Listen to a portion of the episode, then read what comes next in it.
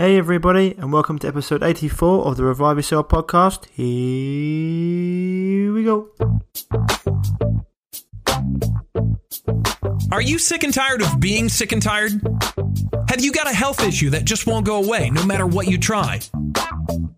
Then welcome to the Revive Yourself podcast, where we reveal the secrets to long lasting health by getting to the root cause of problems that no one else is talking about. So you can have more energy, clear skin, healthier hair, a leaner physique, more confidence, and most importantly, do the things you love and live the life you deserve. Here's your host, Ryan Martin. So, guys and girls, welcome back to the show. Welcome to episode 84 of the Revive Yourself podcast. Things are moving along nicely. Everyone seemed to love the episode last week with Ruben. Um, real good guy. Love Ruben. Um, we're trying to get him back on when he's got his new books out. But it's a fascinating interview. Top, top person, someone I really respect in the industry, and he's, he's also a close friend, so it's great to get him on. Um, also, guys, people still going in hard on the free four day mini course and getting lots of emails about working with us, which is great. If, if you need that and you're not aware of it, then head on over to www.reviveyourself.co for a free four day mini course if you've got a chronic illness, or if you want some one to one help, then send me an email www.ryan at reviveyourself.co. We also have a link on the Revive Yourself website, which is not a problem. Also, our shop is very, very close to being up and running. We'll be doing articles with the links, etc. Got some top products. We're just putting together the last little bits. Had to wait for my internet guy. Um, he's all it's all it's all better now. He's all better. His family's all better. So that's all running nice and smoothly. And so that'll be up, putting that all together. And um, today's guest ladies and gentlemen, is Mark McAfee from Organic Pastures. I've been a huge fan of Mark's ever since watching him in a documentary called Farmageddon years ago. Uh, he is the owner of or, um, owner of Organic Pastures in California, which is a farm and a brand. They are the only raw milk organically certified farm in the whole of the California state. They produce the most milk out of everyone. He's the quality of his product is phenomenal, and you'll be able to see his absolute passion for what he does in the way he speaks today. I've been wanting to get him on for a while. I mean, fair, all my guests, I've always got my eye on them, trying to get them on, um, and linked up with Mark, talked talk to his guys, and got him on. Fascinating. It was like straight away, instantly got each other, um, and he'd be someone we're definitely getting back on the show for sure. I mean, he's just got an insatiable passion for getting raw milk out to people, clean, healthy milk, not terrible, toxic, pasteurized milk, homogenized milk and he's also so so keen on getting people to understand the principles of farming for the longevity of life and also for the longevity of the human race. So, without further ado, here is Mark. Enjoy, guys and girls, and I'll see you on the other side. So, Mark, welcome to the show. Very uh, privileged to have you here. You're just saying to to everyone, you're from Fresno in California, which is about you say 80 miles inland, correct?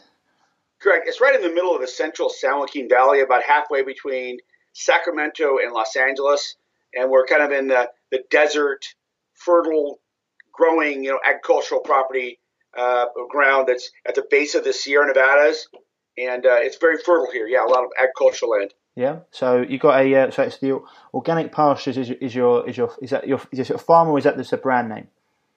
It's a brand and it's also our farm name. Okay. Um, Organic Pastures Dairy was founded in 1999. It's a family farm operation. It's about 500 acres of ground, and it has an organic dairy, mm-hmm. pasture-based organic dairy, certified organic. It has its own on-farm dairy facility as well as creamery processing plant. We do all of our uh, products raw, oh, yeah, and then awesome. we distribute. Yeah, and then we distribute with about 20 of our own trucks to about 500 stores throughout the state of California every week. Awesome. So this is why we're here to talk about raw milk, etc. But just for that, so so are you mainly just, just just serving the Californian population? You don't do you do across the across the country at all? We do uh, a lot of cheese in other states. Right. We have a fe- we have a federal law here that does not allow us oh, to yeah, ship our raw dairy products over state lines. yeah, sorry. Yeah, of course. I mean, I think one of the the first times this must years ago. I think one of the first times I saw yourself was I think it was on a documentary called Farmageddon. I think right, it was on Farmageddon, right. and and they had to like pour all their milk out because it was going across state borders, and I was like, this is insane. Like one of the most phenomenal foods known to man, and they're pouring it out like it's formaldehyde, but they sit that in a in, in vaccines, but we get we'll get into that anyway. But the uh, the uh, so your farm st- started in 1999, but you wasn't on the farm then, was you? You've got a, a, a background in is it in, is it in the medical industry? Correct.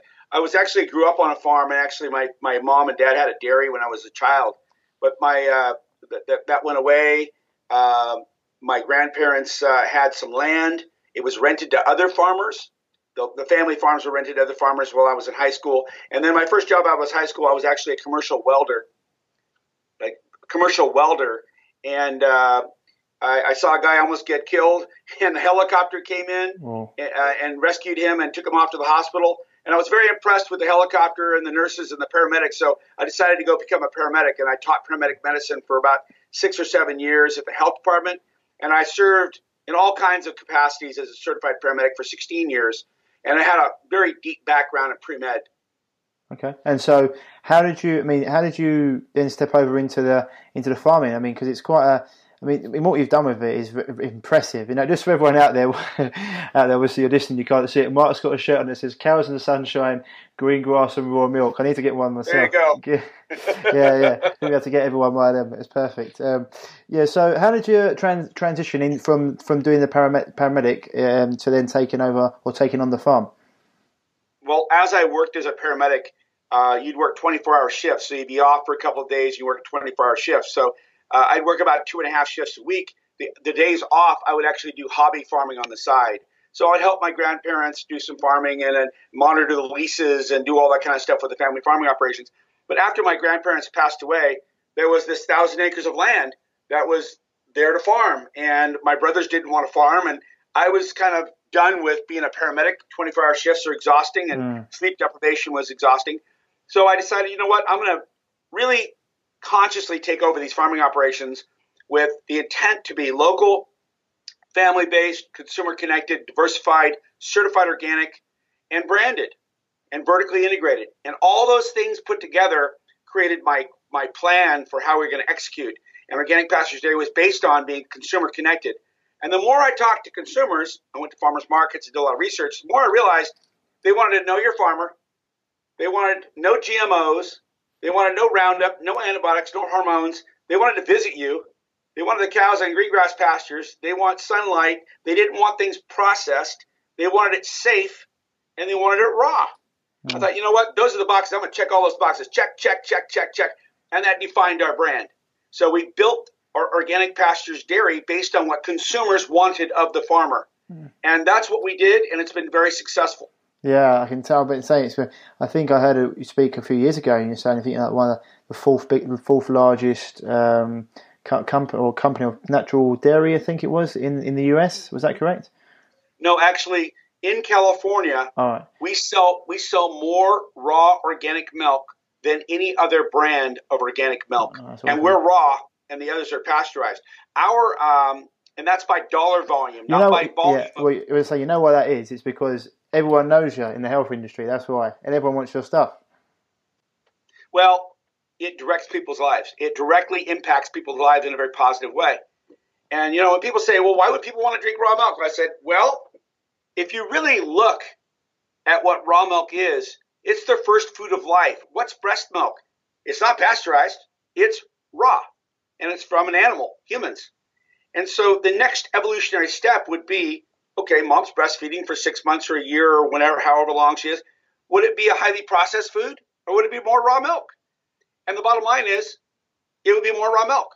And hmm. when moms go from breastfeeding to raw milk from an organic dairy that's had its products tested and, and, and clean and green, children thrive just as they have for 15,000 years because mammalian milk has been the go to product. It's been breastfeeding and then goat, sheep, horse, camel, cow around the world to support children as they grow because you didn't have to wait to fish or hunt or farm or grow things in a garden. You had food today.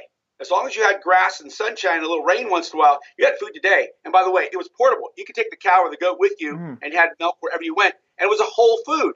You could survive solely on that without any other foods, at least for an intermediate, intermediate period of time. So it's profoundly a part of essential part of history of man that we've abandoned in the last 80 to 90 years.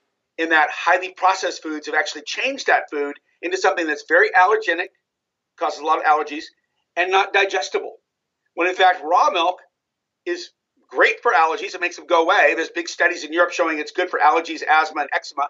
And it's not associated with lactose intolerance. So mankind has really screwed up a perfect food of life from Mother Nature. It's just it's mind-boggling because people think they're doing it for the safety of consumption, yet the product that they're they're putting out to people, the sales are going down one percent every year, which is huge because people can't tolerate it because they're so allergic to it. Um, it's the, one of the most allergenic product well foods on the planet actually. Pasteurized, homogenized milk just destroyed the nature of milk, but the I was going to say to you, uh, you said right there, people, well, people listening to this understand, but I say you're lucky in one way that you were in California, right? Because a lot of other states don't have raw milk in them, um, and so I mean, in California, I mean, worldwide, it's known as like quite a healthy state. It's a state up and down the coast as well. I, I was up and down there in the summer, and I think I might go back there next year because there's so many people to interview just face to face as well. It's like California. I mean, it's a perfect place for you to be. Well, it is. Uh, I will say though, California has some extremely strict rules, okay. and that's why there's only five dairies in California that have a permit to produce raw milk, okay. and we're the only cert- we're the only certified organic dairy in California producing oh. this product because it's so hard to do. The restrictions are very very tough. But if you make it that if you make that your realm, if you make that your world, it's not rocket science. You have to keep clean clean, green green, hot hot, and cold cold and you have to be very consistent in doing that. And we add another layer of doing daily pathogen testing at a local lab to confirm that the products we're creating today don't leave the farm without knowing exactly what the pathogen levels are, which are always zero, or we won't ship them. So the bottom line is we combine mother, the best of Mother Nature and the environment we have and the conditions the cows are in. That's super important with the most modern BAX PCR, AOAC, FDA approved testing. So we have extremely advanced testing technologies with very, very good conditions on the cows and good protocols for managing the cows for healthy cows in good conditions. And what do you know? You've got a marriage there of modern science and the best of traditional conditions for cows, and you've got yourself a winner in the marketplace. Yeah, 100%. Well, the testing needs to be done for all these companies that want their little taste of uh, your profit. But generally, even if you didn't get them tested, I'm, I'm, I'm sure they'd be absolutely fine considering if, once a farmer knows what he's doing, you know. Uh, but they obviously they want their they want their they want their little taste for the certifications, etc. But just with people out there, Mark, so when you're talking about raw dairy, you know, people still, they're still, if you're not in our game, health game and natural health and don't understand the benefits, as you said before, getting rid of allergies, especially like any, when you're a toddler, ear infections, nasal infections, anything, um, it's phenomenal for their immune system. It boosts it. Raw milk has been phenomenal. Now, just for people out there, there's still this stigma of, oh my god, it's raw, like it's not been treated. You know, you can get tuberculosis from this, you can get other pathogens. Now, why, first of all, let's have your take on it, but if you want to go back before that, why did they even start to pasteurize dairy? Well, if you look at America as one story, and there was stories around the world, but let's look at America. In the 1600s and 1630, you had to have a cow and a musket, mm. or you died. yeah. You, a cow. All the pilgrims went back to Europe or died or had cows because if you didn't have cow's milk, you couldn't make cheese you couldn't make food today and you couldn't wait to hunt, you couldn't wait to fish and farm. And the farming wasn't very successful initially anyway. So in Jamestown in 1630, it was you got a musket and a cow. So everybody had a cow, mm-hmm. or you had a neighbor with a cow. So that was kind of the beginnings of America. Now that was on green grass and newly settled properties. Cities were not highly developed. You always had pastures nearby. You were moving around. A lot of new development available. Lots of space. Lots of green space. Now you go 150, 200 years later in the 1800s, people were bringing their cows with them into the cities. There was no pasture in the cities. There was no flushing toilets. There was no water. It was a filthy mess. So you had cows being consolidated in very tight confinement, being fed unnatural foods like distillers' grains, because uh, there are a lot of breweries in the towns to make wine and you know, not wine, but make rum and things like that. So the cows were not being fed something natural. They weren't in sunshine and they were really in a muddy mess with tuberculosis, brucellosis, typhoid fever. The water quality was horrendous.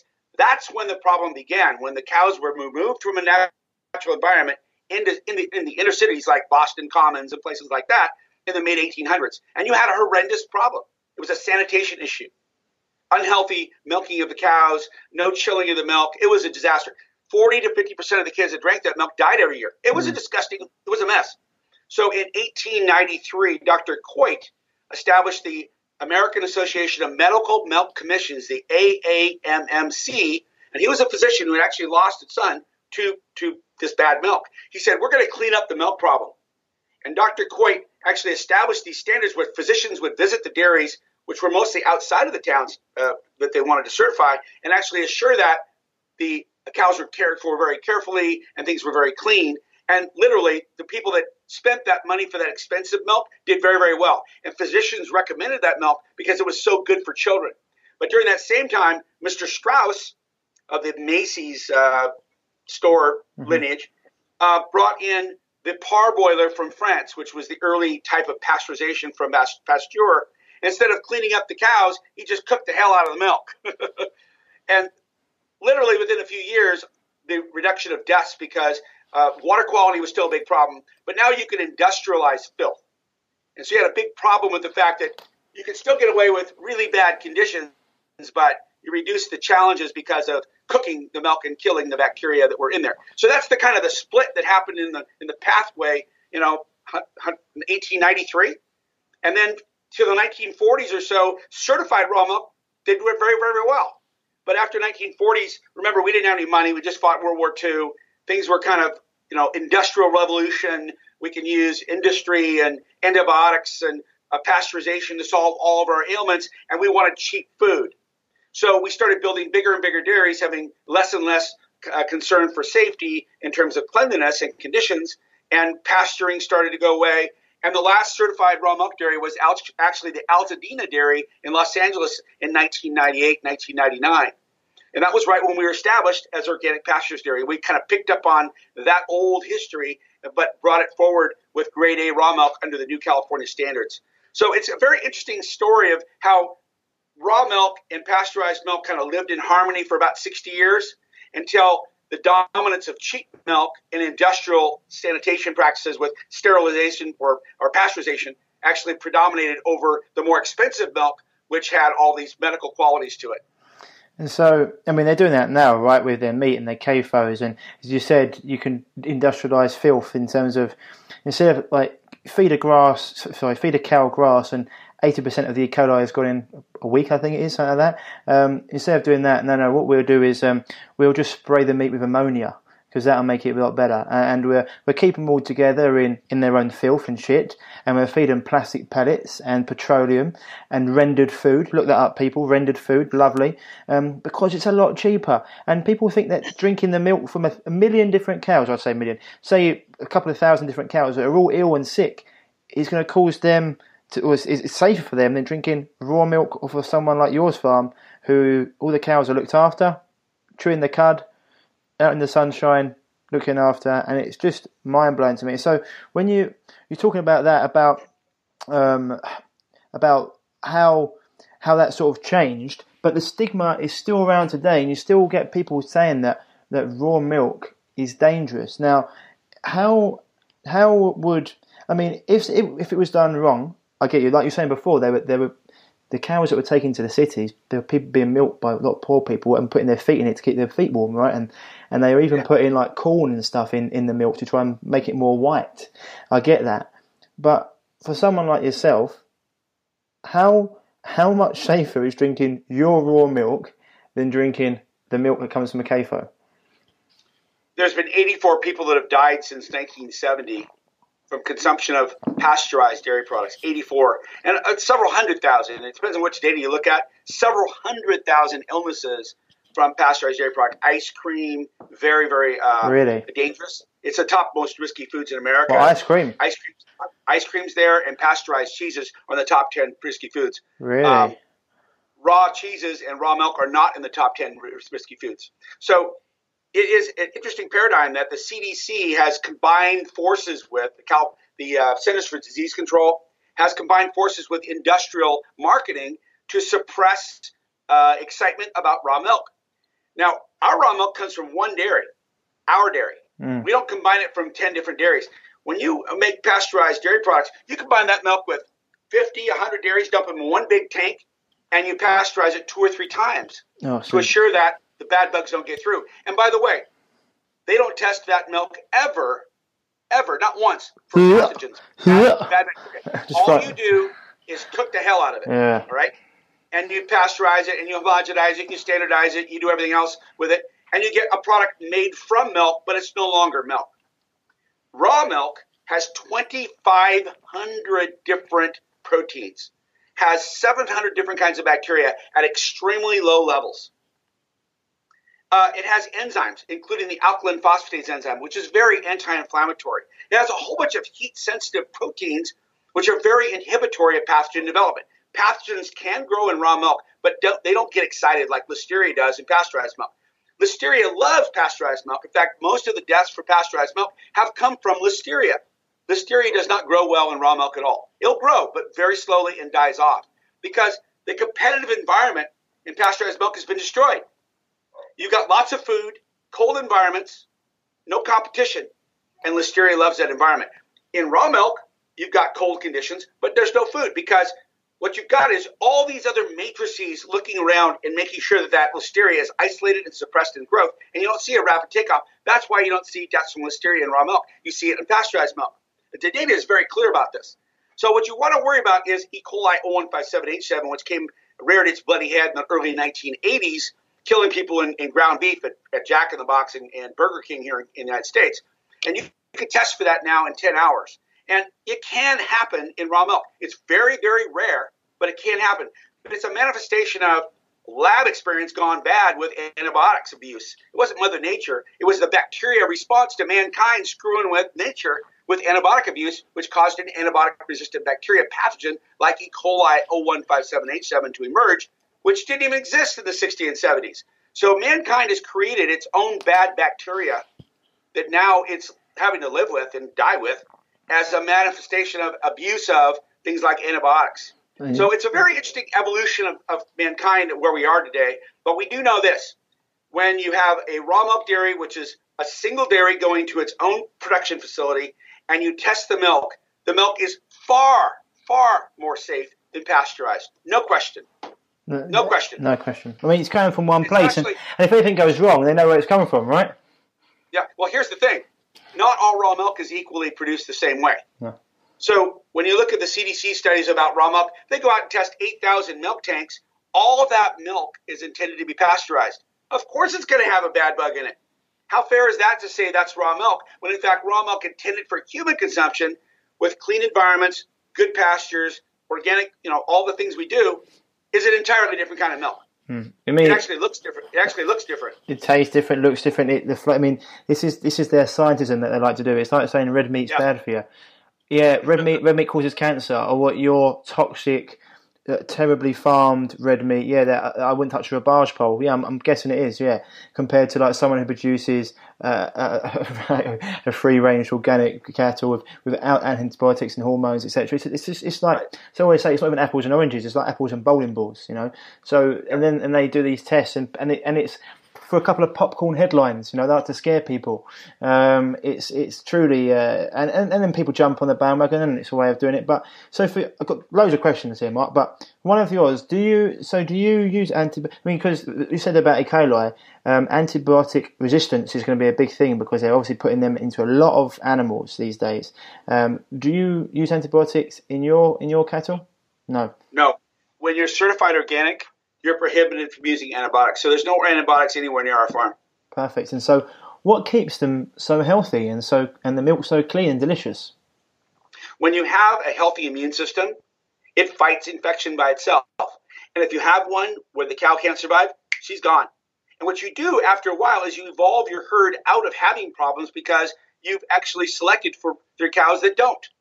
And you stop encouraging having problems. So on rare occasion, we'll have a little bit of mastitis. But believe it or not, things like raw honey do a great job of eliminating some, some of the mastitis we have.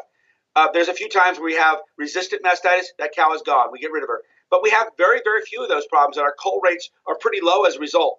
These uh, dairies that use lots of antibiotics, they create more problems with the use of antibiotics than they actually cure. So the conditions they have promote and encourage the use of antibiotics, And of course, the pharmaceuticals love that too. So they have their own paradigm of challenge.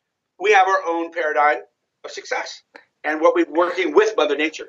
I like that. That's good. That's good. Paradigm of challenge, paradigm of success, and you can tell from your passion, Mark. You're making me smile the whole way through this because I just love it. It's just brilliant. You're very passionate about it, and you should be because you've got a quality product, and more people need to know about it. And then more. I mean, we've got we've got a couple of farmers around here, and they're, they're few and far between. But you taste them and you give it to people. Like, "Cool, that's that's delicious." I'm like, "Yeah, it's how milk should taste. Um, that's how milk should taste." Are you, are you familiar with Hook and Son? Hook and Son, yeah, Hook and Son, yeah. But they we're actually, work, go for it. We're actually working with we're actually working with them. Oh yeah, okay. Uh, with, the, with, the, Raw Milk Institute, they've uh, they've uh, applied to become listed, which is kind of a certification process yeah, yeah. for raw milk. Currently in North America, there's 17 dairies that are actually certified to be raw milk producers under the Raw Milk Institute standards or the common standards. And Hook and Son is the first one in UK to apply. Oh, awesome! Yeah, Hook and Son. They um. So I used to get quite a lot of Hook and Son. I've got a couple of other ones now. Longwood Farm is in Suffolk. We've got another farm that's down in um, in uh, not too far in Hemel Hempstead.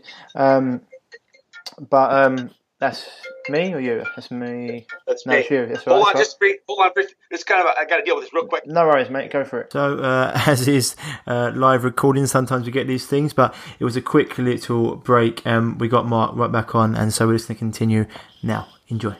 Sorry, Mark, you just got a little call there in the middle, but that's all right. So we're just talking about the um, so long so Hook and Son. I was saying that yeah that we used to use them, and then there's Longwood Farm in Suffolk, and we've got one down at Hemel Hempstead.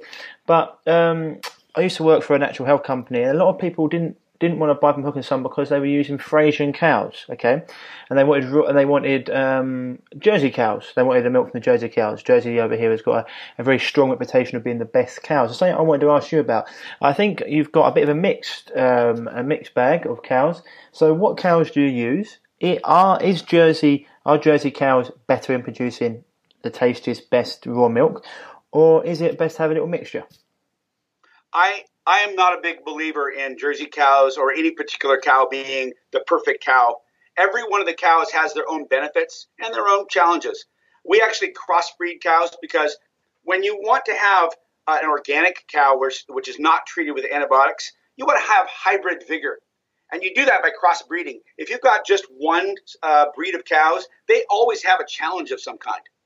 They do some things very, very well, other things they don't do well at all. For instance, Jerseys have extremely weak calves. Their calves die very easily. Really? And they're hard to they're hard to have a calf to rep, to reproduce, right? Mm. So Jersey uh, Holsteins have a little bit stronger calves, but they produce a lot more milk but less butterfat. Jerseys have fantastic butterfat and more yellow milk. Uh, jerseys have red, uh, yellow meat. Uh, the the fat in their meat is is yellow versus red and white. Uh, Holsteins have uh, red and white meat. So it's just there's differences between them all. And I, I'm not going to say one cow is better than the other. It's just that they all have their individual challenges and their individual benefits. And we like to breed them all together and have ourselves Jersey Holstein crosses, Ayrshire Jersey Hoss crosses, Jer- Guernsey crosses, lots of different crosses.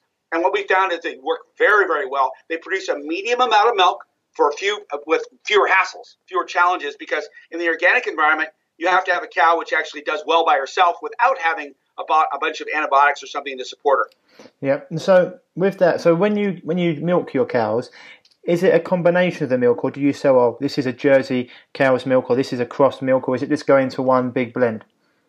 One big blend. One tank holds all the milk. Cool. And so when you're so a lot of the um, I think a lot of the cows that are on traditional, say traditional farms, they shouldn't be traditional. They should be untraditional. The ones that use them like slaves.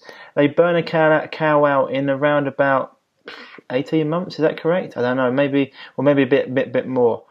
Four, four years. Four uh, years, uh, which means two years to get to be a cow. Oh, that's yeah. Okay, yeah. Go for and it. then another two years, and they're kind of done. Yeah, yeah. I, I, agree with you. It's a little more than eighteen months. In, in California, it's like twenty-four months. Okay. But it's from birth, it's about 48 months altogether because okay. you've got two years to become a cow in terms of producing milk. Okay, and so so they're done in like four years. How long would a cow on your farm last, for example? Six to twelve. Six to twelve. That's outrageous. Yep. So it's a completely different set of conditions. Yeah. Yeah, I mean, so they're literally just these cows are like having people down the mines, for example, just digging, digging, digging, breaking people away. And no wonder, I mean, it's like in in in in um, so for example, what research shows a, a woman once they've given birth, they should generally wait around three years until they give birth to another child because it takes so much out of their system to produce a child that they need three years recovery before having another one because it's a lot. Of, imagine carrying a child for nine months takes a lot out of them, takes the immune system, all this, all the all the nutrients in them, and so you want to give them the time to rest before they start to bear another child. Whereas they're literally just so what they're doing to these cows. I mean, really, it's animal cruelty, right? Uh, I mean, they're doing that to them and treating them that way, so six to twelve years compared to say four I mean, that's an outstanding number. I mean, do, do you do you just rotate them a lot? I mean, it says different conditions. So you like, so for example, would those cows just constantly being milked until they're just done, uh, and you do you sort of rotate yours, and that, that's why they last much longer? There is a rotation. There's a, a couple of months per year where they're not milked at all. Mm-hmm. About two and a half months a year, they're not milked at all, and they don't give birth to a calf every year. It's about a year and a half. So it, it's not the gas pedal to the floor kind of situation. We're trying to get 15 gallons of milk out of the cow per day. We're looking at five to six gallons, which is literally half, less than half of what you're getting from a brick CAFO dairy. But we're also not feeding them a lot of grain and uh, hormones and all those things to accelerate their ability to produce tons and tons of milk that burns them out. So what you've got is grass, which is a lower energy food. You've got supplements minerals and stuff to have optimum health with medium amounts of milk produced. The cow will last a lot longer, and she will be very happy because her body condition and these reserves you're talking about, which are so important, stay. You know, body condition stays intact, and they do much better because they have those reserves. Yeah, and so with so with this, I mean, the other thing that people say that it deserves, and people talk about animal cruelty and stuff, and a lot of people also talk about how we're not actually made to, to drink milk. Especially that the big vegan movement that's going on at the moment, it's like a religion. Um, if you want to be vegan, go for it. If you do well in it, fine. But, but there seems to be a lot of shoving it down people's throats right now, and, and there's videos that go on around um, on social media saying, look, humans shouldn't be drinking cow's milk. Uh, cow's milk is baby calf formula. Uh, and we're not designed to, to, to tolerate it or, or digest it. Um, what would you say to that? I got a, I got a great answer for that. Yeah. A great answer the vegans that we deal with, we have a lot of ex vegans drinking raw milk because their nervous systems are shot. The brain requires these good fats, and the nervous uh, tissues, the Schwann cells, require the insulation. And what happens after years and years of not having raw animal fats, they lose that insulation and they, they don't go mad, but I mean, they become a wreck, mm. nervous wreck. And, you know, literally within hours of having good raw fats, like whipped cream my God, they, they calm, they settle, they stop shaking, you know. But here's here's what I tell them. Why is it that breast milk is animal milk? It's because it's the optimal food. Has it's withstood the the, the, the test of 100,000 or 200 or 500,000 years of evolution to be the optimal food for a baby to thrive and survive.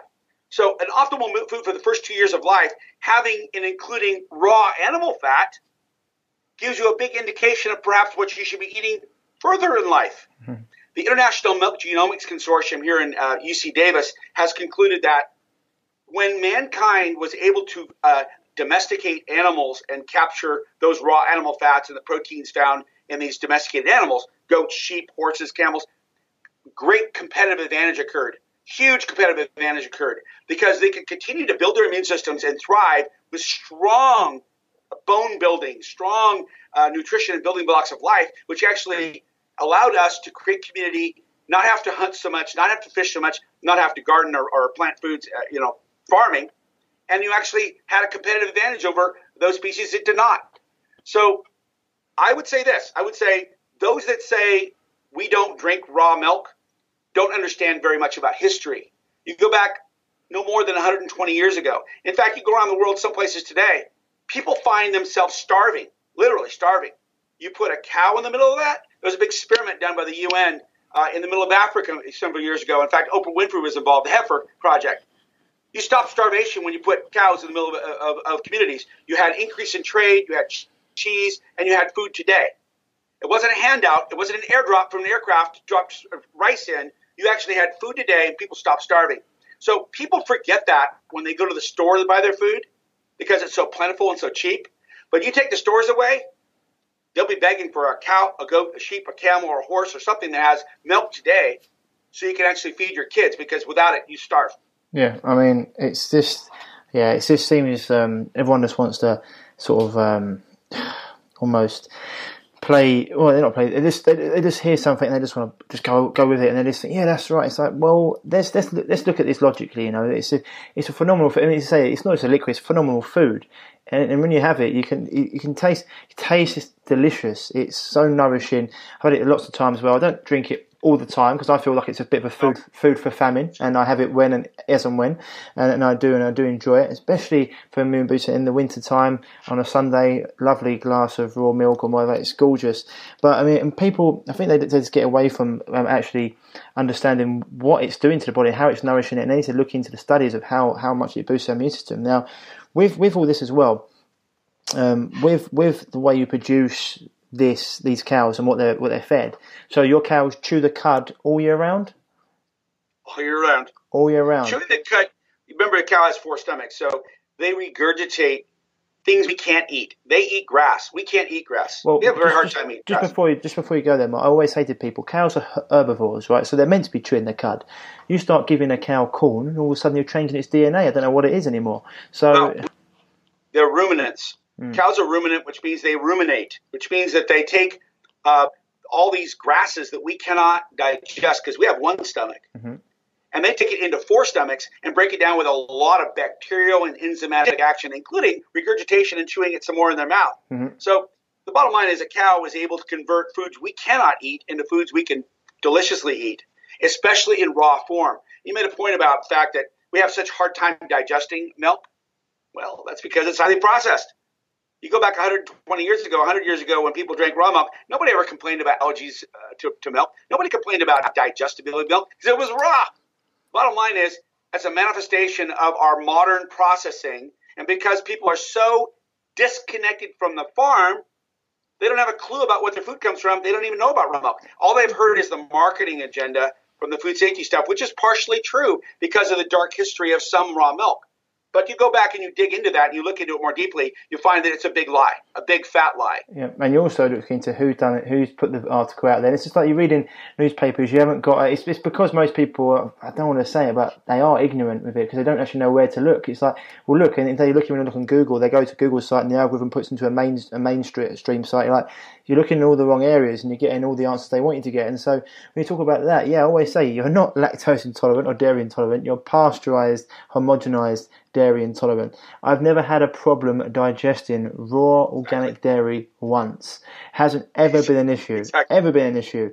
Um, That's right. That's right. And, but then, but then, if you're going to pour your milk, your raw milk on on your um, bastardized cereal with your wheat and gluten and glyphosate and everything else, and you might have a bit of problem digesting it. Is it the milk or is it the other things you're putting it over? You know, so I mean, this is so your cows eat grass all year round. That's phenomenal, especially in California because you know how hot it can get there.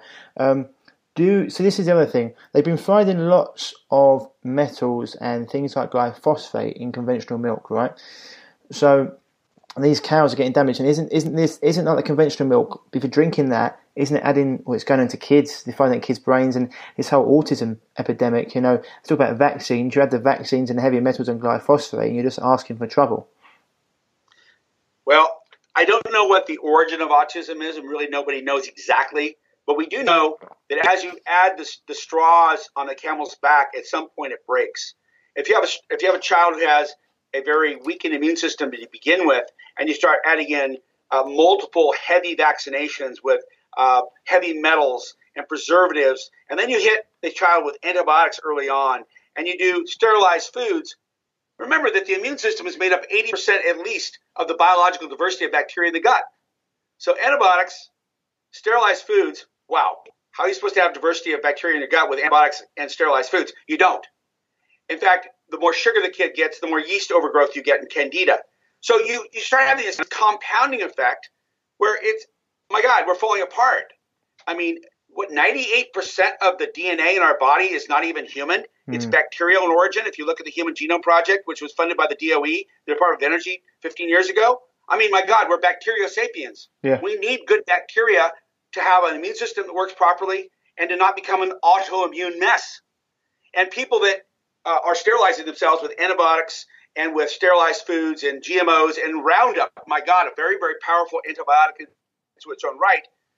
And we are literally deconstructing, uh, de-evolving ourselves into a shadow of ourselves. We are a mess uh, with all the autoimmune diseases we have, all of the uh, weakened immune systems we have, uh, asthma killing 10 kids a day in the United States. 10 kids a day? Crohn's, Crohn's. 10 kids a day.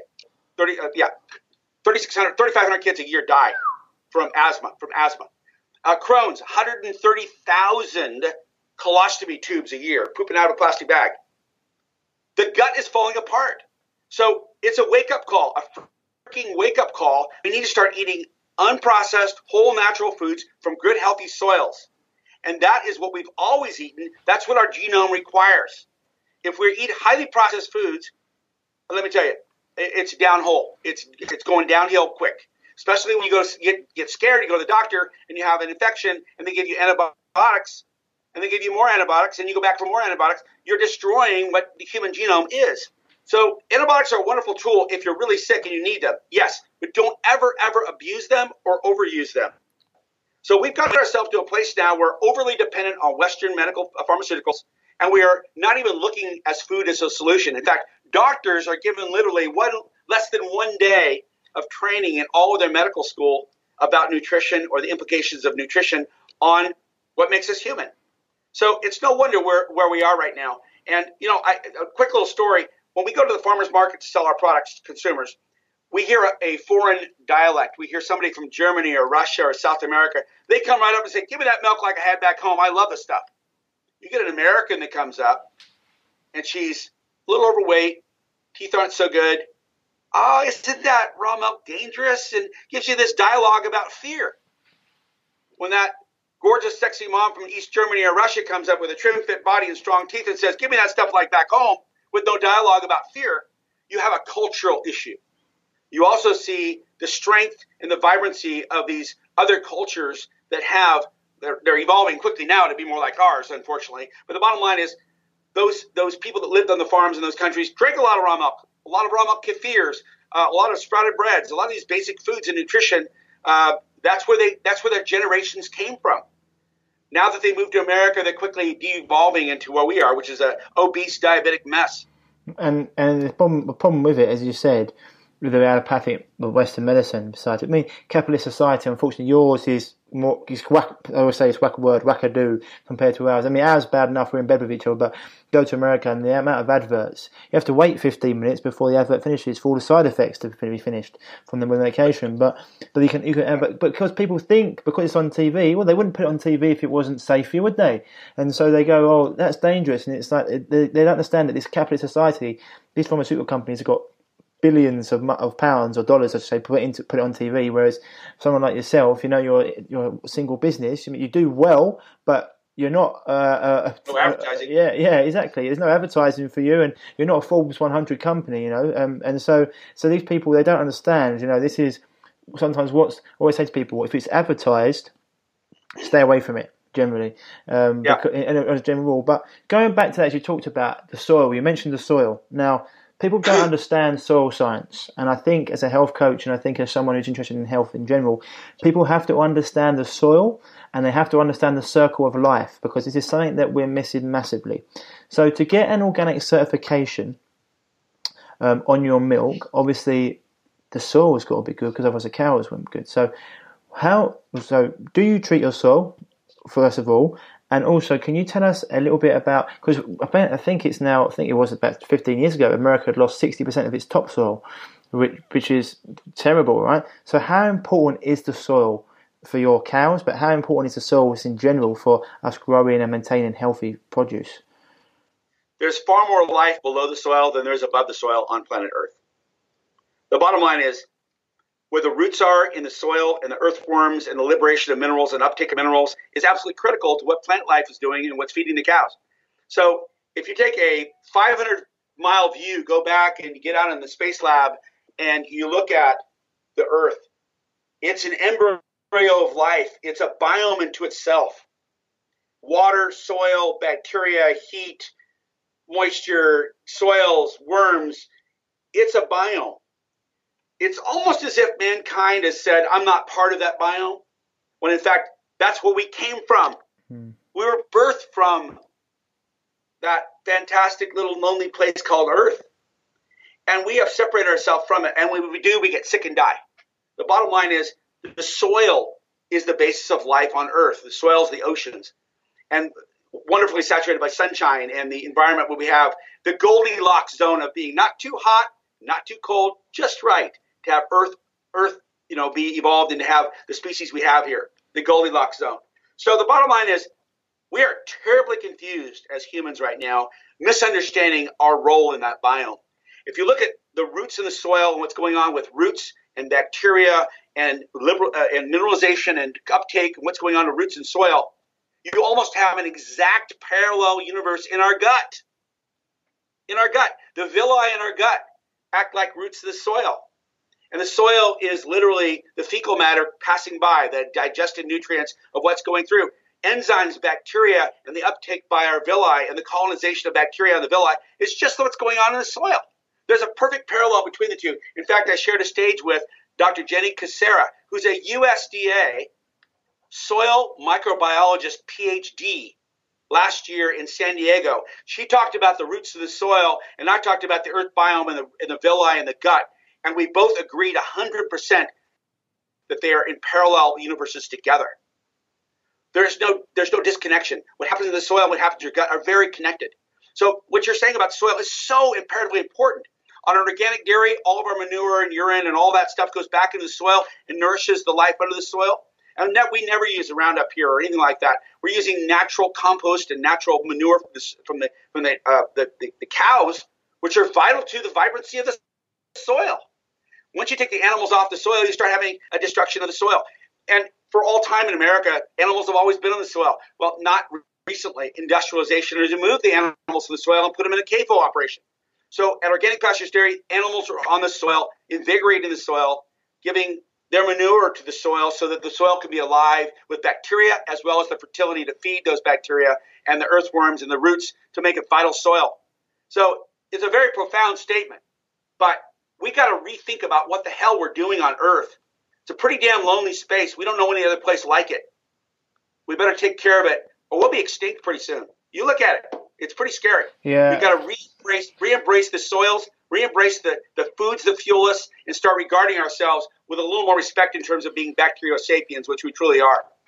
I mean, Paul Chek. Uh, do you know Paul at all? Paul Chek. Yes. Yeah, yes. Paul. He talks about you know seventy percent of the, the, the insect population is dying off, and and when that happens, and the bees go, and the trees start to go, then we go and people don't understand what they're doing for these things of profit. And you're talking about people don't understand that the parasite, the circle of life, as you said, that the manure then um, it then nourishes the soil and the soil, and then the parasites in there. and parasites can break down rocks to turn into things they can feed the plants, and and then for and then it goes, and people don't understand this and how important it is. And I think people are so ignorant to it. They don't know because they don't know. But as you said, it's amazing how nature matches things like that in terms of our microbiome being like the soil. I always say to um, potential clients when I'm talking to them on the phone doing consultations, I say, look the best analogy I can use for you is that we need to get a better inner ecosystem.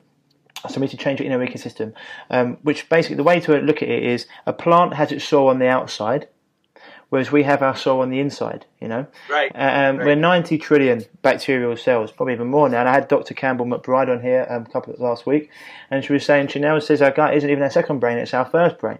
And so when you look at it like that, people don't because we're obviously we, we see and, and people we're all caught up in this modern world of let's do this and let's let's all look great and but people don't understand. We don't take the, care of the roots and we don't start doing things properly and putting our money where our mouth is in terms of buying organic produce buying raw milk of people like yourself instead of going to supermarkets and getting things for cheap. It's like I don't care about cheap. I care about quality um, and until we don't start doing that, then things are going to be uh, going to be a big, big issue. So it's awesome for you to just tell, I mean, and get your passion out there about the soil because I think it's such an important topic. I think people need to learn a lot, a lot more about it. I need to um, get the name of that doctor off of you um, afterwards because I'd love to interview her as well um, and talk to her about it. The other the other question I wanted um, to talk to you a little bit about, Mark, was um, I've heard of the camel camel's milk's coming out a little bit, um, and different different other other milk. So you've got raw goat's milk and you've got raw raw camel's milk. Um, what can you tell us a little bit about camel's milk? I've heard that it's meant to be one of the most highly uh, um, foods, one of the most nutritious foods on the, on the planet. Well, I was at an uh, international milk genomics conference this last year, and they talked about camel's milk, and they made a lot of medical claims on camel's milk. But those studies were done in Kazakhstan. Hmm. Kazakhstan does not have an FDA that actually prohibits medical claims being made on raw milk. Oh. So lots of science, lots of studies, and a lot of right here. This is great for your kids with autism. Right there in the store, you can actually buy camel's milk. It talks about this, but the FDA is not regulating that environment. I cannot come out directly and make medical claims on our milk. I have to go to some other website like Raw Milk Institute, or go to a nonprofit like uh, oh the the uh, Farmers Over Pharmacies website, which has all these videos of, of parents that use raw milk in the children to recover from asthma and Crohn's and these kinds of things. Raw milk kefir is fantastic for Crohn's, by the way. So you have to do this nonprofit thing, and you can't ever talk about a brand. You can only talk about generic, and it's it's kind of in the gray area in the United States. We are not pro nutrition health here at all. Our policies are pro pharma.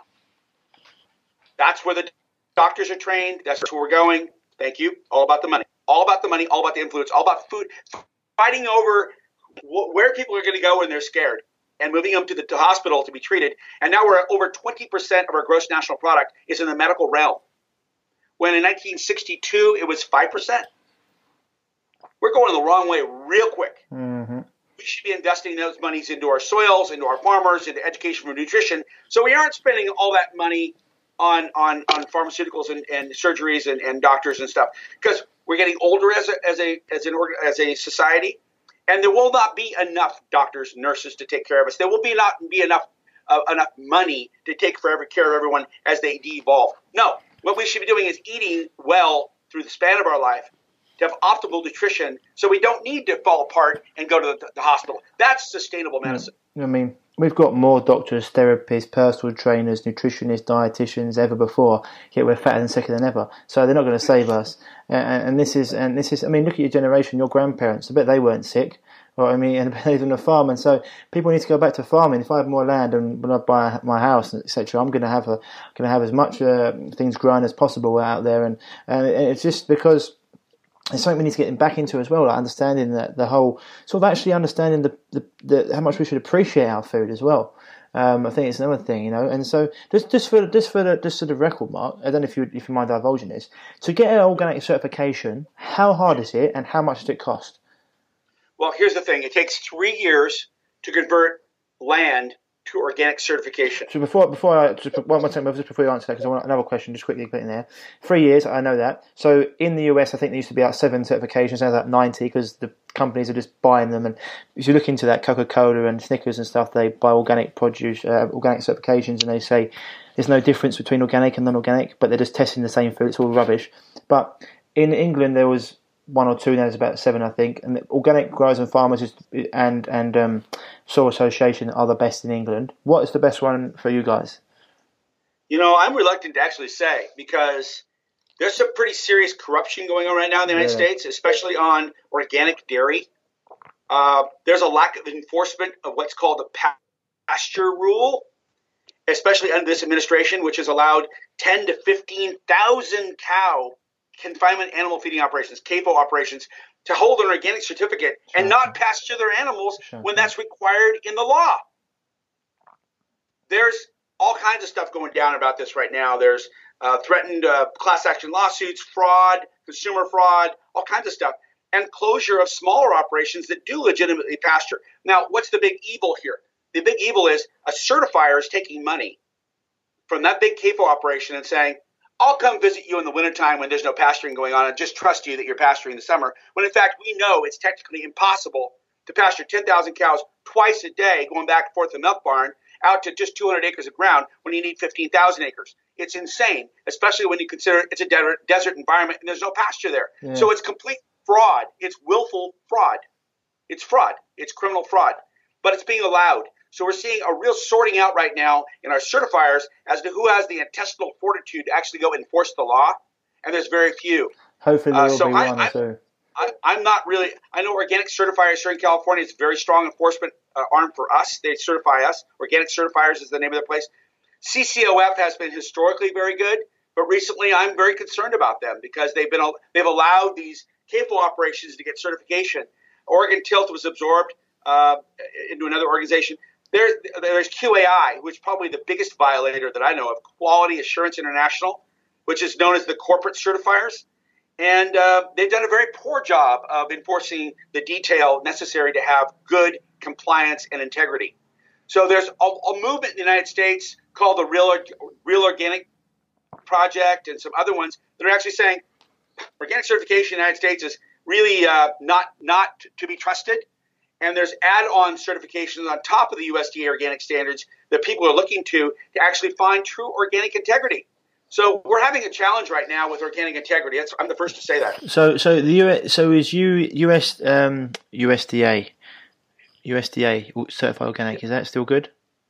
USDA is the government organization oh, the government. that actually has. Oh, so so they so they're saying that they, these companies are right. I get you. So they're like the overlook. They're the overlooking branch. They're supposed to. They're supposed to regulate the certifiers right. that then certify.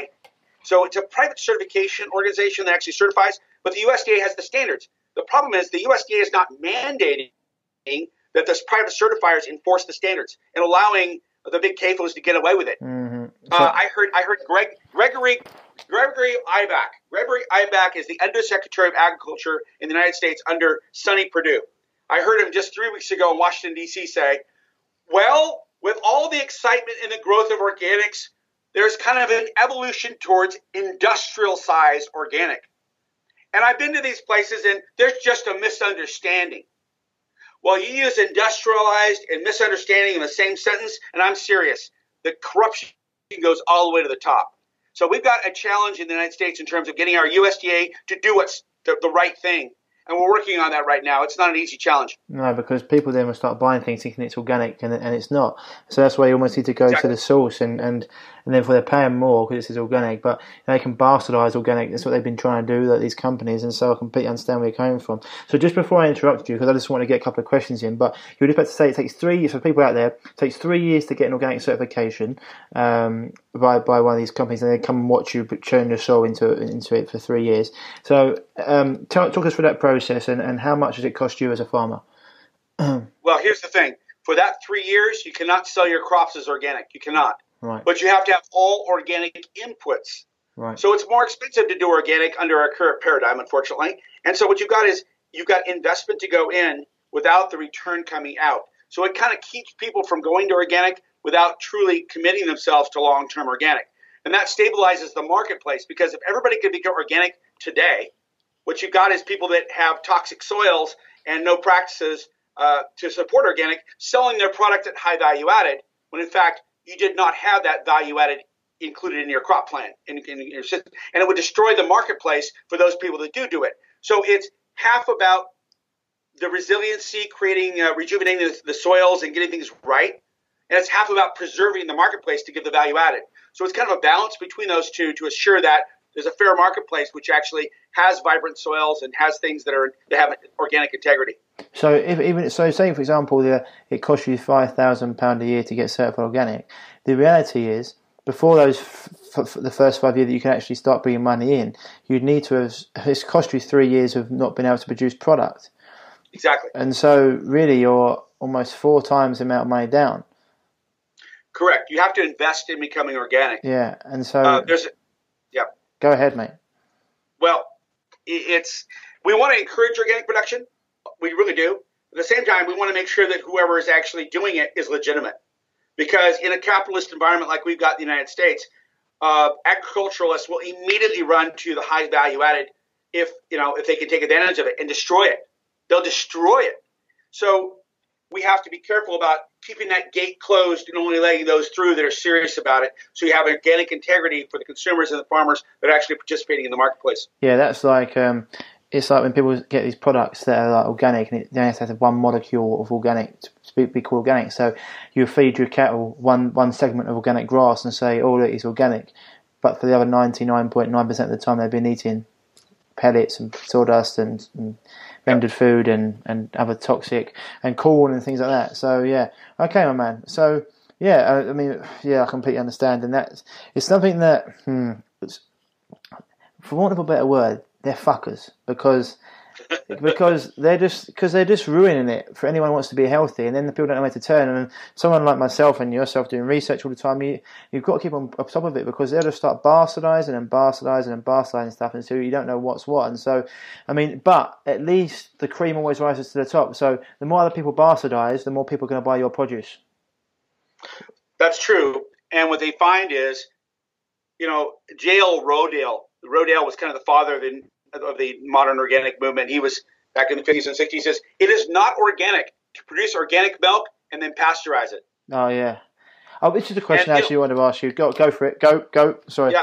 Hippocrates, Hippocrates, the great ancient Greek physician, said, "Let food be your medicine, and medicine be your food.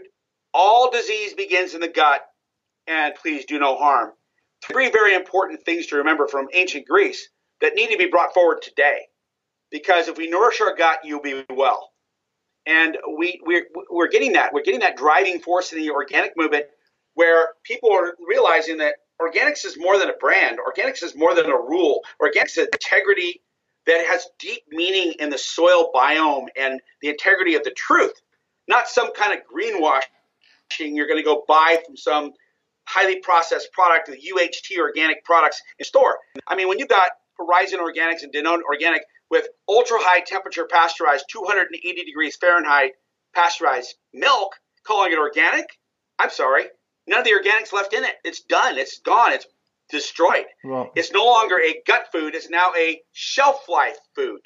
And so there's people waking up realizing I want raw organic because that's got the integrity and it's also got all the elements which makes it truly a living food, which is the meaning of organic. Mate, I just want to. There's a company over here. I'm going to say them. I don't care because is, I've, got, I've, got, the information in front of me, and this is what they put out there. So I'm not saying anything they haven't said themselves. It's called Chuckling Goat, um, and they produce. They got a goat farm. They produced. They produced kefir, but goat kefir. Yeah, raw. It used to be raw sure. kefir. And I used to ask them, "Is your is it?" I, I was loving your site, and then I, kind of, I saw it's pasteurized, and and they said we used to make our kefir with unpasteurized milk, but we switched to pasteurized milk so that groups of individuals, often ones that need kefir the most, such as elderly with compromised immune systems, infants and pregnant women, can drink it with no anxiety or concerns. They say they go on to say, of course, raw milk is safe, um, and the government hasn't caught up with it. But they said, despite the change from raw milk from raw to pasteurized, pasteurized testing by Aberystwyth University shows that kefir is still the same. Same uh, bacterial strain, same benefits, same magic medicine. It's the live grains that populate the milk with the good bacteria, so they're the real stars of the show. Uh, uh, and they go to say, and I said to them, okay, I was so excited to come across your website and saw products like your your goat's milk, and then I saw that you pa- pa- pa- pasteurize it. It your choice or was it the law? Um, do you still do it? Just going off a bit of a waffle anyway. Uh, and they said, no, we, we've done it for our own back. And I said, well, I'm not sure how milk that's been homogenized to such an extent that all the proteins are denatured can give the same essential uh, benefits. Um, and then you add the bacteria back in. Essentially, it's bacteria in amongst dead milk. Uh, and they said, well, our, our test has shown that it's still it's still the best. And I, and I was like, hmm. So just wondering what what your what your um, as a milk expert would I be right in saying if you if you pasteurise the milk to such an extent that everything's denatured and dead, and then you add the the, the kefir and the bacteria back in, you're getting the benefits of the bacteria, but you're still getting all the dead milk uh, and the and the denatured proteins in there. Go ahead, maybe I. What what they're doing is CPR on a dead food. Mm-hmm. That's exactly what they're doing. Mm-hmm. Yes, it's good to take the pasteurized product and add bad bacteria back in. That's a good thing, but mm-hmm. you're not getting the same thing at all. That's completely um, mm-hmm. untrue. Yeah, exactly. The science, the, the science does not support that. It is not true. The 2,500 different kinds of proteins found in the milk, which is the base, have been changed. The enzymes, including a very critical one, the alkaline phosphatase enzyme, completely destroyed. It defines pasteurization. When you destroy that enzyme, it's effectively pasteurized milk uh, mineral availability is decreased. Homogenization, of a done, which they don't need to do because homogenization has nothing to do with safety, destroys the butterfat molecule, which is really not good at all. Screws it up completely. So enzymes, bacteria, mineral availability, uh, all those things are completely changed. Proteins denatured. Then you're adding back in only a few bacteria, maybe five or ten. I'm not sure what they do, but the bottom line is you're only getting that biodiversity. Mm-hmm. Raw milk kefir has 150, maybe 200 different kinds of bacteria because yeah. you have the bacteria from the milk and the added bacteria from the, uh, the, the cultured colonies you add back in. So it's not true to say you still have the same magic food. Yes, I would say it's better than pasteurized fluid milk by itself because you added bacteria. That's great. But it's not true to say it's the same at all because what you've got is a denatured base, just like you said, with the addition of only some bacteria. What we're looking for is an incredible biodiversity of bacteria. Mm-hmm. That's what really establishes our immune system strong. And you also need the food to feed that bacteria so that it will grow strong. So you have not only depth of bacteria, lots of it, but also lots of bandwidth, lots of diversity. And so, yeah, there's a lot of bacteria count in in pasteurized uh, kefir that's had bacteria culture, but it's a narrow bandwidth of diversity. So it is not the same food at all. It's completely changed. Yeah, hundred percent. I mean, I knew that. I just wanted to get an expert's opinion because I was just like, I didn't want to argue with them. I was just like, okay, go, good luck. You just, you just you're just not getting my um, you're just getting not getting my money, you know, uh, and you won't get any of my audience's money because uh, it's a shame. I said to him, it's a shame because I was really excited when I saw it, and then I was like, oh, you've you've succumbed. Uh, and then and then you're arguing with me. I was like, okay, well, we know. But it's just so it's awesome to get you in on that, and uh, I completely agree. You put in live bacteria back into a dead product. I mean, it's not the same, and it never will be. Mark, anything else you, you want to add today? I would encourage people to go to Farmers Over Pharmacies. There's two websites. One, Australia picked up my stuff about a year ago, about eight months ago, and then we've got the uh, U.S. websites up and running now. And it shows a series of videos of people that have used raw milk to overcome some very serious challenges. Uh, child was in ICU several times in one year, Paxson with asthma and food allergies, peanut allergies, almond nut, all kinds of uh, allergies. Completely recovered the gut using, guess what? Bone broth and raw milk kefir, along with some other whole food nutrition. Shock. Unbelievable. no longer on inhalers, no longer an EpiPen in every room, running track, climbing the trees, petting the dog, living a normal life. When before he was blue in the mouth and having an EpiPen inhaler with epinephrine pens and going to the ICU, having a collapsed lung and antibiotics. Literally, in six months, complete recovery. Mm-hmm. So this is about the gut biome and recovery. We have a, a young lady, her name's Tara Rosas who was literally weeks away from having a colostomy tube with Crohn's disease, and four or five months later, completely cured from Crohn's. No drugs, no more Remicade, no more Humira, no more 6MP, no more anything. Uh, able to hold a job, get married, a normal life, eating normal foods, but she loves her raw milk kefir and her bone broth and other things that were whole, whole food that were good to settle the gut. So the bottom line is, when your gut is well, you are well. And I would invite people to go to Farmers Over Pharmacies. And we're adding new videos all the time that talk about how you can also recover yourself in terms of where you are screwed up in your body in terms of illness and the depressed immune system because of abuse of antibiotics and all these things we've talked about. But it's a great place, Farmers Over Pharmacies.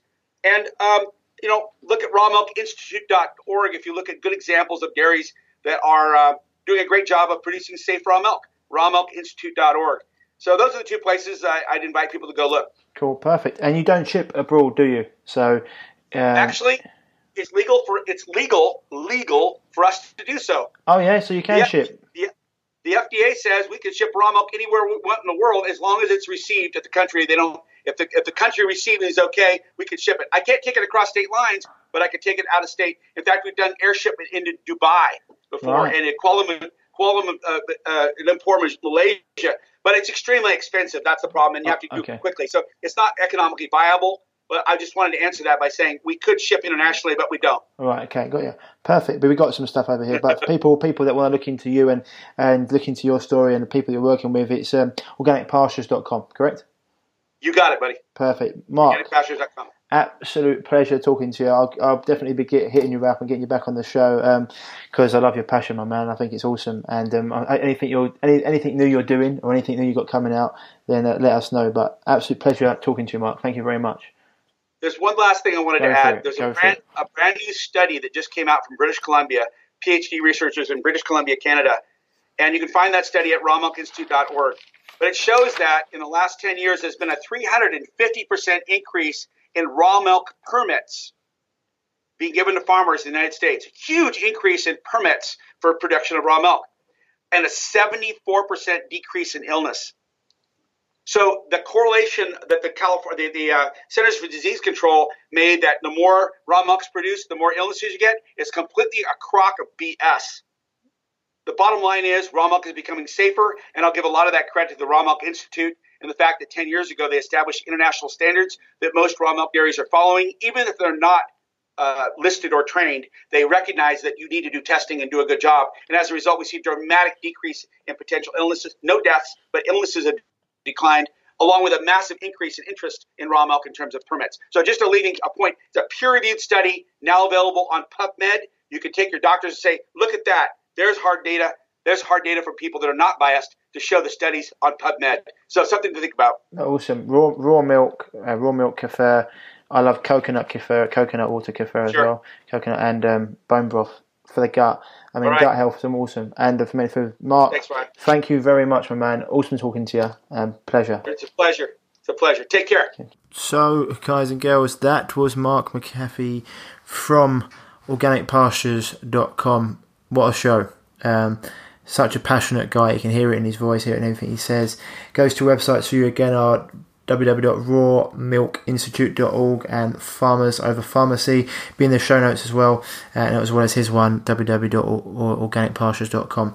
Um, phenomenal. Uh, I can imagine that people. He's giving you so much information there in terms of why raw milk is top top quality, what what you should be looking for, why pasteurized milk and homogenized milk is terrible, and why just adding bacteria back in doesn't doesn't mean that the quality the, the quality of the product's any good. You see a lot of these uh, milk kefirs on the shelf. You get milk in the health shops, the milk kefir where the milk's actually look on the back, it's pasteurized and they've added the bacteria back in.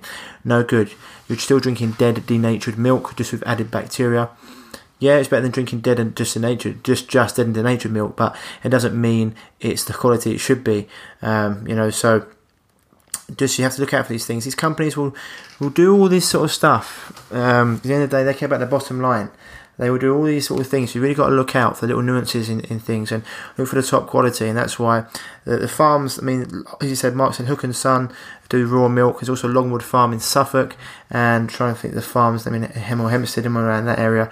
Hemel Hempstead Farm does raw milk. Um, then you can go to those places and and you know so important for you to get the quality quality milk, quality raw organic milk, um, because you know this is going to provide so much nutrition for you and for your family, and especially if you've got little ones, it's phenomenal. The farm I was just looking up. The farm in Hemel Hempstead is called Wayside Farm.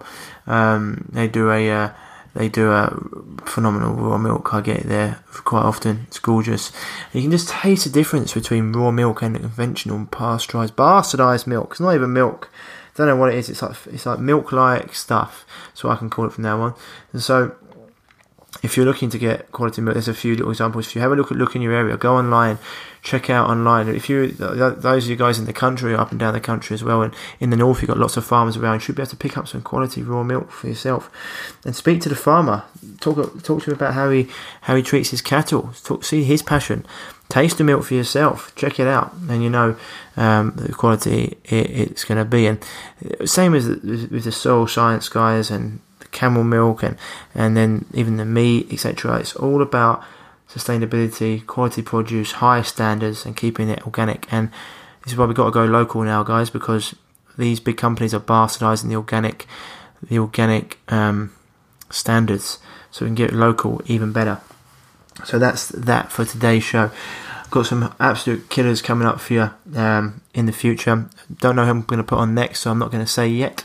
Um, but yeah, um, that's that. Also, guys, as I mentioned before the show, head over to www.reviveyourself.co. Lo- lots of free articles over there, free information. We've got a free four day mini course. Anyone who's got a chronic health issue and they want to know the basics about how to get around that, and anyone who's dealing with a long term chronic issue and they need some one to one support, you can send me an email, ryan at reviveyourself.co, and you can um, we can see if we can book a call and see to see if and how we can help you.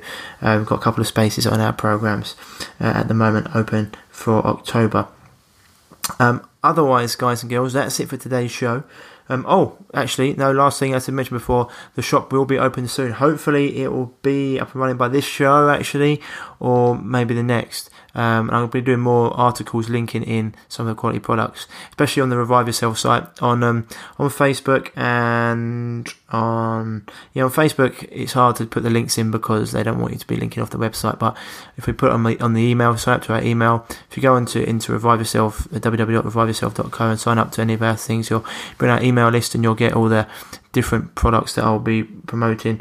Um, I am not sponsored by any of these guys. These are just um, products that I want you to have, or sorry, products that I want. That I'm going to put my finger stamp to it. You know, the Revive Yourself logo is my fingerprint. It's my seal of approval, and I wouldn't give anything to my clients that I wouldn't give to myself. I wouldn't take myself or my fam or, or give to my family. Um, top top quality products, all of them organic. A lot of them are fermented and wild crafted. They come from the best places on the planet. And this is the thing we talk about, Ruben. These aren't supplements. These are whole food. Whole food supplements. They're concentrated nutrients that's broken down and in deliverable uh, freeze freeze dried um, formulas. So you're getting an abundance of vitamins, minerals, Krebs cycle um, minerals, um, you know, phytonutrients, etc. They're just top top end, and, and the probiotics, etc. Sulfurs, fulvic acids, whatever it may be. Um, everything that I'll have in my shop will be top end. I'll also be putting saunas on there soon as well, guys, uh, from Clear Spring top end infrared saunas, different shapes and sizes. Can have Aires Tech on there as well, which is going to be electromagnetic frequency blockers. Um, going to have our um, Aquaterra water filters on there. So if you want to filter your house, depending on what you what you, you do, is you'll, you'll buy them through me, and then I'll get that off to you because I need to know what um, how many bedrooms your house is and if your water is hard or soft. That's another one. Once we do all this, they will be on the on the, on the site and you'll be able to get them through us. Um, just so you know, you know, sometimes I know what it's like. A lot of you guys tell me it's information overload. You don't know where to look. Um, you don't know you don't know who's telling the truth or not. So I'm going to cut through all the bullshit for you and put it out on our site. So you've got our shop and everything there will have my seal of approval on it. Okay, guys and girls. Otherwise, that's it for today's show. As always, stay happy, stay healthy, and I'll speak to you soon. Bye bye. If you're struggling with gut issues such as gas, bloating, constipation, diarrhea, indigestion, heartburn, and want to finally be able to eat the foods you love without the crippling after effects, then don't forget to head over to reviveyourself.co and pick up your free copy of The Healing Health Paradigm today.